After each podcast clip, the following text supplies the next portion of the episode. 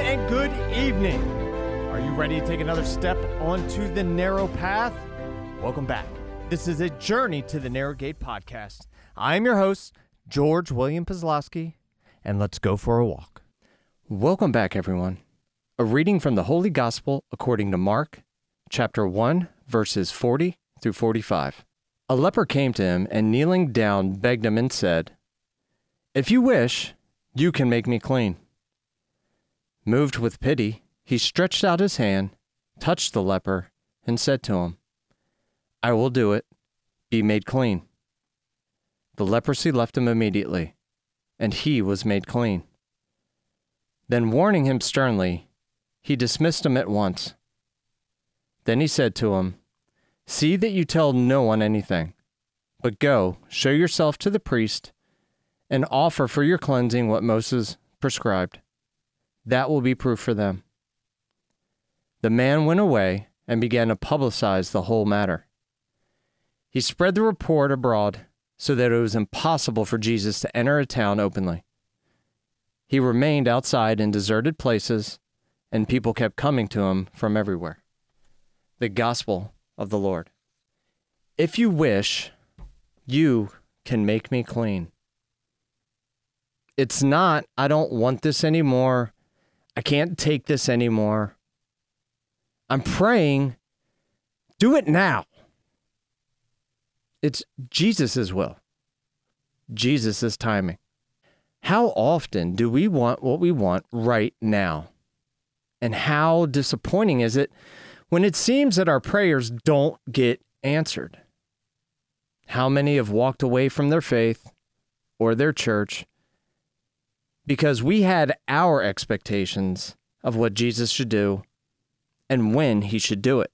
It would be easy for me to ask the same questions. Why did you allow my marriage to end? Why did you allow my kids to live an hour and a half away? Why did you allow certain employees to leave? Why did you allow certain friends to stab me in the back? Why did my dad die so early? Why don't you heal my thyroid disease?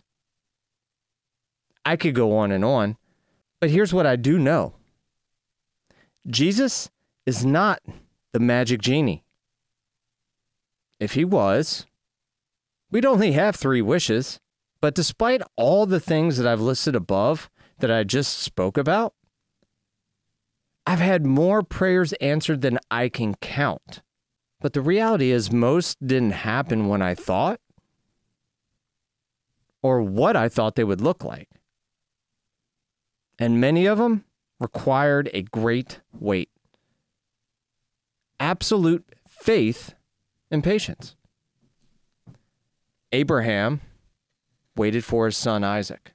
Moses, well, he walked in the desert for 40 years. Noah, how many years did he spend building that boat waiting for the flood?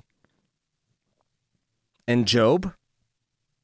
Well, Job suffered for a really long time. Jesus says we only need a mustard size mustard seed size of faith to move mountains. And if we truly, deep down in our soul, believe it will happen, it will. And my belief for you is if it doesn't happen, He's got something better for you. And sometimes the things that we ask for, the things that we really, really want deep down in our heart, the reality is we just aren't ready for those things yet. The leper understood it. If you wish, Jesus would do what was in his heart that was right and just. And that's enough for me. That's faith. It's putting all, all of our trust fully in Him.